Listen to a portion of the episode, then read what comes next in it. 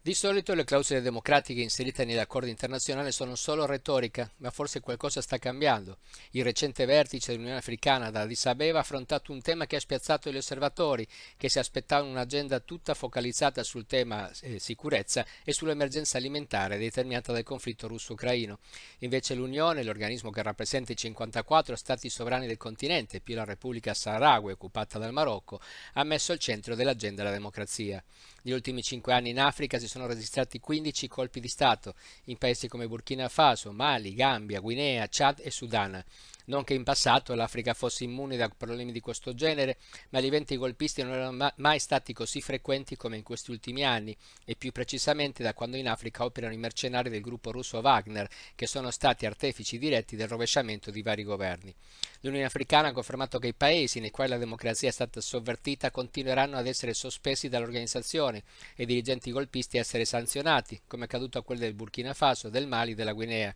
finché il potere tornerà a chi risulti vincitore di elezioni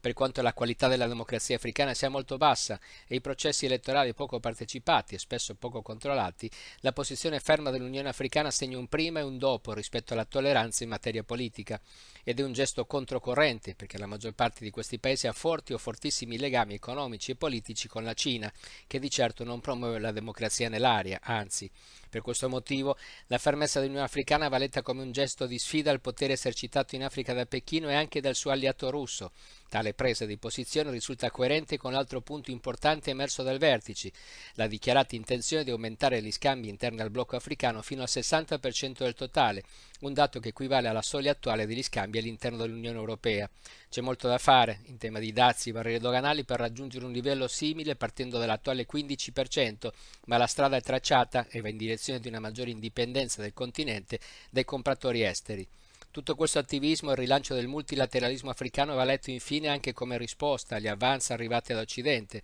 Il segretario dell'ONU, Antonio Guterres, presente ad Addis Abeba, si è spinto ad auspicare che un paese africano possa entrare nel Consiglio di sicurezza come membro permanente rinnovato impegno democratico, aumento degli scambi interni per ridurre la dipendenza dalla Cina, protagonismo internazionale attraverso l'ONU. Sembra l'agenda di una nuova era per l'Africa, a differenza del passato, quando in questo continente il copione era scritto esclusivamente dagli ex colonialisti, ora è l'Associazione degli Stati Africani ad alzare la voce. È una grande notizia che ovviamente da noi non è stata registrata, ma che ci racconta come i protagonisti regionali si stiano moltiplicando e come la governance futura del pianeta non sarà detenuta esclusivamente da una o due potenze, bensì da una molteplicità di paesi e blocchi omogenei. Sarà un mondo molto più complesso da gestire, ma sicuramente più rispettoso dei pesi reali degli Stati, definiti considerando l'economia, la demografia e la geografia, e non soltanto sulla base del possesso di ordini nucleari.